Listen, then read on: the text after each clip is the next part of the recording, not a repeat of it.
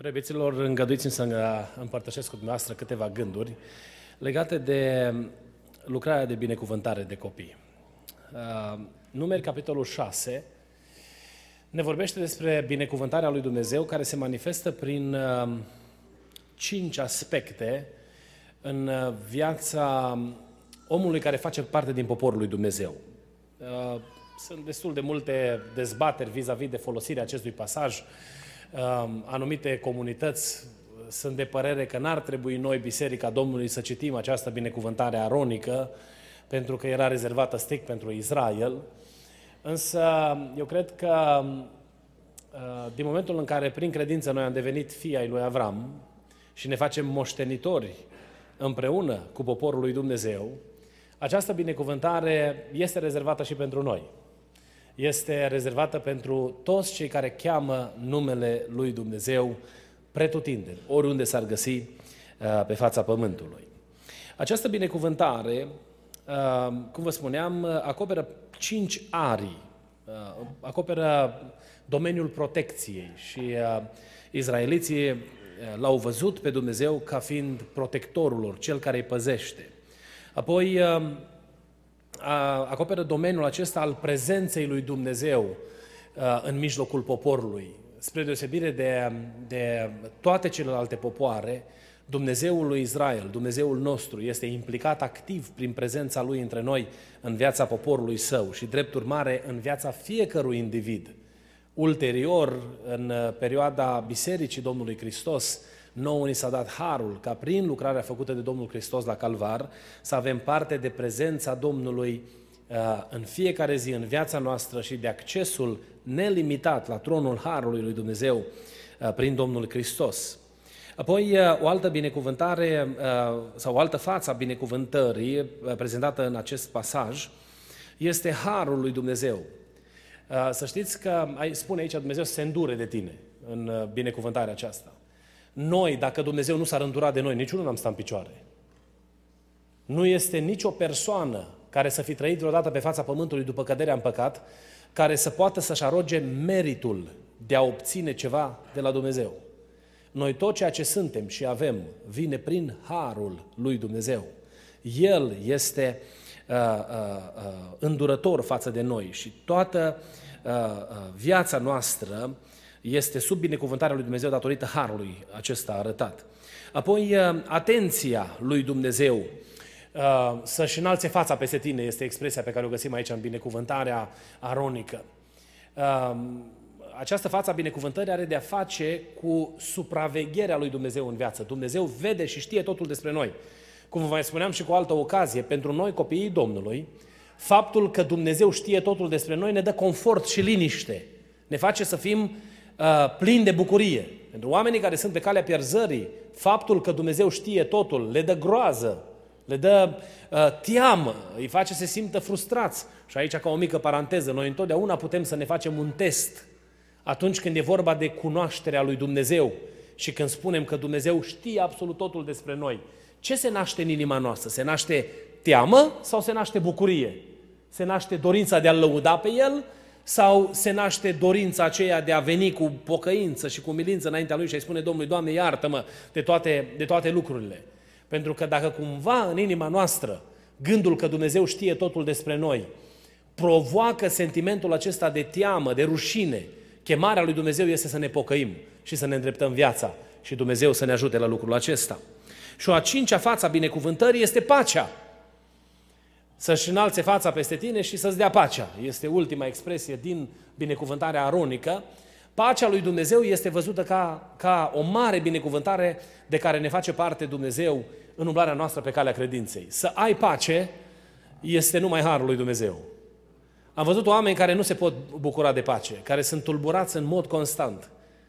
Suntem și, și noi traversăm persoane, perioade în viață ca și persoane, ca indivizi, când diavolul ne turbură inima și ne fură pacea, fie datorită unei temeri legate de o situație economică, fie datorită unei temeri legate de o situație socială, fie datorită unei situații de boală, pacea este furată atunci când noi cochetăm cu deznădejdea, descurajarea și frica. Însă când vine peste noi prezența lui Dumnezeu, marea binecuvântare de care ne face parte Dumnezeu este să avem pace. Mă rog lui Dumnezeu ca Dumnezeu să ne ajute să trăim în viața noastră, toți cât suntem aici, aceste binecuvântări, această, aceste manifestări ale, mari, ale marii binecuvântări ale lui Dumnezeu. Pentru dimineața aceasta, însă, Domnul mi-a pus pe inimă să vă invit, în mod special părinții care aduc copiii la binecuvântare, să vedem cum vrea Dumnezeu să ne uităm noi la conceptul de binecuvântare. În limba română, de asemenea în limba uh, latină și și în limbile, uh, uh, limbile, limbile anglosaxone, ideea de binecuvântare are de-a face cu exprimarea, de a vorbi de bine, de a spune, de a rosti. Pentru israeliți, binecuvântarea însemna, înseamnă totul, cu totul și cu totul diferit. Uh, compoziția cuvântului în limba ebraică, care este uh, braha, sugerează ideea de a-ți pleca genunchiul, un semn de supunere și recunoaștere față de Dumnezeu, având în vedere că rădăcina acestui cuvânt este verbul berech, care înseamnă plecăciune înaintea lui Dumnezeu în sens de, de recunoștință. Israelitul, când se uită la binecuvântare, el nu se uită la manifestarea binecuvântărilor lui Dumnezeu, ci se uită la Dumnezeul care oferă binecuvântarea. Binecuvântarea are de a face nu numai cu dimensiunea experienței lucrurilor în viața practică sau de fiecare zi, ci are de a face cu aspectul relațional al relației cu Dumnezeu, față de care noi trebuie să venim cu o inimă smerită, în umilință și întotdeauna cu un duh de recunoștință. Dacă putem să transmitem ceva copiilor noștri, și spun asta părinților în, în mod special, este o atitudine corectă față de Dumnezeu. Să creștem copiii pe care ne-a dat Domnul în spiritul recunoștinței față de Dumnezeu. Să învățăm pe copii că, de fapt, mai importantă decât binecuvântarea, mai important decât orice lucru pe care îl dobândim în lumea aceasta, este Dumnezeu însuși. Noi, când suntem sănătoși, numim asta o binecuvântare. Dar când ne îmbolnăvim, am pierdut binecuvântarea? Am pierdut sănătatea. Dar binecuvântarea de a-L avea pe Dumnezeu în mijlocul unei perioade de suferință e un mare har de la Dumnezeu, lăudat să fie numele Lui. Și noi trebuie să ne creștem copiii în spiritul acesta, că Dumnezeu este mai important decât lucrurile pe care noi le obținem de la El. Cred că am mai spus cu altă ocazie, când am fost în misiune în, în Haiti, a fost o situație de tensiune în echipa de misiune și Uh, unul din frați cerea păstorului de acolo să ordineze pe un băiat care a lucrat foarte mult la biserică, după conceptul nostru românesc. Că, domne, dacă a muncit mult, trebuie să-l ordinez, că așa e treaba, nu? Și fratele îi spune, Barry, aici în Haiti, nu ne spui tu pe cine să ordinăm. Eu mă rog lui Dumnezeu și Dumnezeu îmi descoperă oamenii pe care i-a ales El și i-a pus deoparte pentru lucrarea de, de, de slujire și împuternicire prin ordinare. Și fratele s-a supărat foarte tare. Cum adică vorbești așa cu mine? Tu îți dai seama că noi am adus aici peste o sută de mii de dolari și a fost o conversație foarte aspră. Și s-a ridicat pastorul ăsta în picioare, un om extraordinar, un om cu frică de Dumnezeu, și a zis, brother, when I approach God, I always target His heart, not His pocket. Când mă apropii de Dumnezeu, întotdeauna caut inima lui Dumnezeu, niciodată buzunarul lui Dumnezeu. Pentru că dacă eu sunt într-o relație corectă cu Dumnezeu, Dumnezeu poartă de grijă tuturor nevoilor. Și dacă Dumnezeu te-a ales pe tine sau v-a ales pe voi pentru vremea de acum, așa a hotărât El să facă. Dar dacă tu nu mai vrei să faci nimic pentru Dumnezeu, Dumnezeu va avea întotdeauna oameni. Și spun lucrul acesta cu convingere înaintea lui Dumnezeu. Vă chem în această dimineață să ne creștem copiii în spiritul acesta. Să știe că, de fapt, pentru Dumnezeu este mai important ca noi să fim legați cu inima de El decât să fim preocupați de binecuvântările ce le primim. Avem o perioadă de boală în viață și dintr-o dată începem să devenim foarte serioși cu biserica. Sau vine o criză de o altă natură și dintr-o dată începem să devenim foarte serioși cu căutarea feței lui Dumnezeu. Pentru ce? Pentru că ne dorim binecuvântarea sănătății. Și omul care pentru poate o perioadă lungă de timp nu l-a mai preocupat nimic din Dumnezeu. Și-a văzut de afacerile lui, și-a văzut de călătoriile lui, și-a văzut de interesele personale, dintr-o dată un necaz îl face să-și aducă aminte că el ceva, ceva s-a întâmplat și ar trebui să repare. Pentru că noi înțelegem că binecuvântarea noastră este condiționată. Binecuvântarea noastră este condiționată și Scriptura vorbește foarte clar despre lucrul acesta. Sunt patru lucruri pe care foarte pe scurt aș vrea să le menționez, care condiționează binecuvântarea, pe care le găsim în Cuvântul lui Dumnezeu. În Isaia, capitolul patruzeci și patru, Cuvântul lui Dumnezeu ne spune că binecuvântarea noastră este condiționată de alegerea pe care o face Dumnezeu. Dumnezeu este Cel care alege să ne binecuvinteze. Și ceea ce trebuie să știm noi ca și biserică, ca și popor al lui Dumnezeu, este că alegerea lui Dumnezeu ne include pe toți. Noi fiecare dintre cei care facem parte din poporul Domnului suntem un potențial binecuvântat. Dumnezeu nu are numai o elită, un grup special de oameni pe care îi alege și cărora le arată binecuvântarea. Ci binecuvântarea este făcută acces, este accesibilă datorită jertfei lui Hristos tuturor oamenilor care trăiesc pe fața pământului, binecuvântat să fie numele lui Dumnezeu. Este în perioada, în perioada în care trăim noi, se ridică, sub influența ideii teologiei reformate, se ridică tot felul de învățături cu privire la faptul că Dumnezeu alege doar un anumit grup. Să știți că alegerea lui Dumnezeu este o alegere deschisă, cu posibilitatea ca fiecare pământean să intre în binecuvântarea lui Dumnezeu, să aibă parte de prezența lui Dumnezeu, că harul lui Dumnezeu este suficient pentru toți oamenii de pe fața pământului, binecuvântat să fie numele Domnului. Un alt lucru pe care îl găsim în Cuvântul Domnului, Psalmul o sută douăzeci și opt, este foarte interesant. Dacă aveți timp să-l studiați acasă, citiți-l, că acolo vorbește despre faptul că a existat o perioadă de asuprire în viața lui Israel. Dar se face o subliniere în psalmul acesta cu privire la faptul că cei răi nu pot să aibă binecuvântarea lui Dumnezeu sau ei nu pot să rostească binecuvântarea lui Dumnezeu. Cei răi, dacă ne uităm în, în contextul Scripturii, sunt oamenii care nu au teamă de Dumnezeu. Sunt oamenii care nu sunt preocupați să-L respecte pe Dumnezeu. Noi ne gândim că sunt oamenii răi, sunt oamenii care omoară, care fură, care uh, fac tot felul de uh, păcate, adulte, sau nu știu ce alt păcat. Dar rău este numit omul care, căruia nu-i pasă de Dumnezeu. Omul care nu-L respectă pe Dumnezeu, omul care nu este preocupat să împlinească chemarea lui Dumnezeu. Că dacă știm să facem binele și nu-l facem, am și săvârșit o nelegiuire, un păcat, nu? În ceea ce privește imaginea aceasta, binecuvântarea lui Dumnezeu este condiționată întotdeauna de teama de Domnul. Am întâlnit părinți în perioada noastră care sunt foarte preocupați să nu-L transforme pe Dumnezeu într-o sperietoare. Și încearcă oarecum să nu spună copiilor că dacă fac un rău se supără Domnul Iisus pe ei. Că văd cumva o problemă în chestia asta și copilul n-ar trebui să crească cu o imagine deformată de Dumnezeu, spun ei. Însă, iubiții mei, frați și surori, eu aici văd un atac subtil al celui rău în dorința de a ne descuraja să ne învățăm copiii teama de Dumnezeu. Dumnezeul nostru e un Dumnezeu bun, milos și plin de dragoste, dar Biblia ne spune că El este și un foc mistuitor. Noi trebuie să-L prezentăm copiilor noștri în lumina Scripturilor și să-L lăsăm să fie văzut de către copiii noștri ca atare. Este treaba lui Dumnezeu să implementeze în inima copiilor răspunsul sau reacția la revelație, la descoperire. Și să știți că Duhul Sfânt al lui Dumnezeu vine în ajutorul părinților care cu teamă de Dumnezeu vor să-și crească copiii în ascultare de Domnul. Conform Galateni, capitolul trei, versetul nouă, o altă condiție a binecuvântării este credința.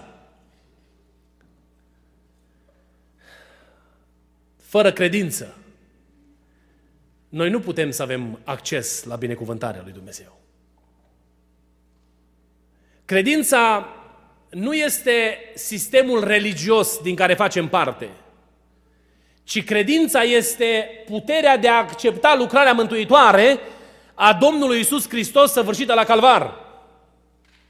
Credința este acel dar pe care ne-l dă Dumnezeu prin intermediul căruia noi acceptăm că Iisus Hristos este Fiul lui Dumnezeu și că El a murit pentru păcatele noastre și El rezolvă problema dintre noi și Dumnezeu.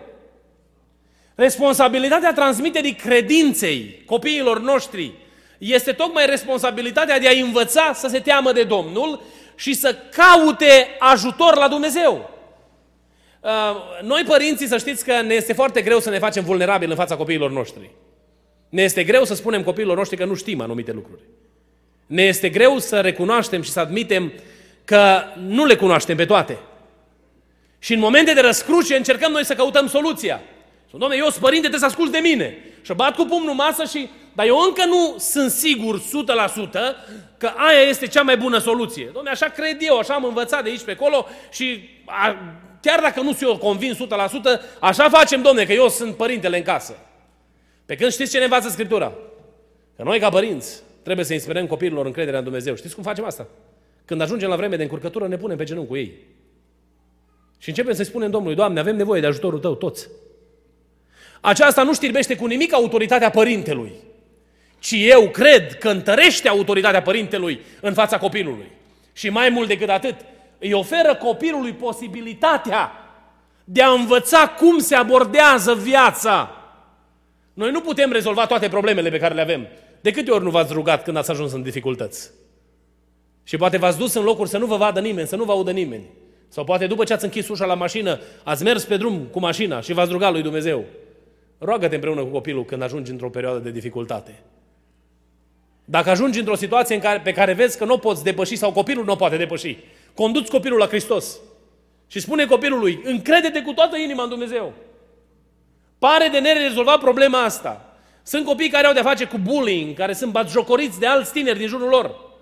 Și părinții încearcă să rezolve problema asta încercând să se lupte cu ceilalți copii. Nu asta e soluția.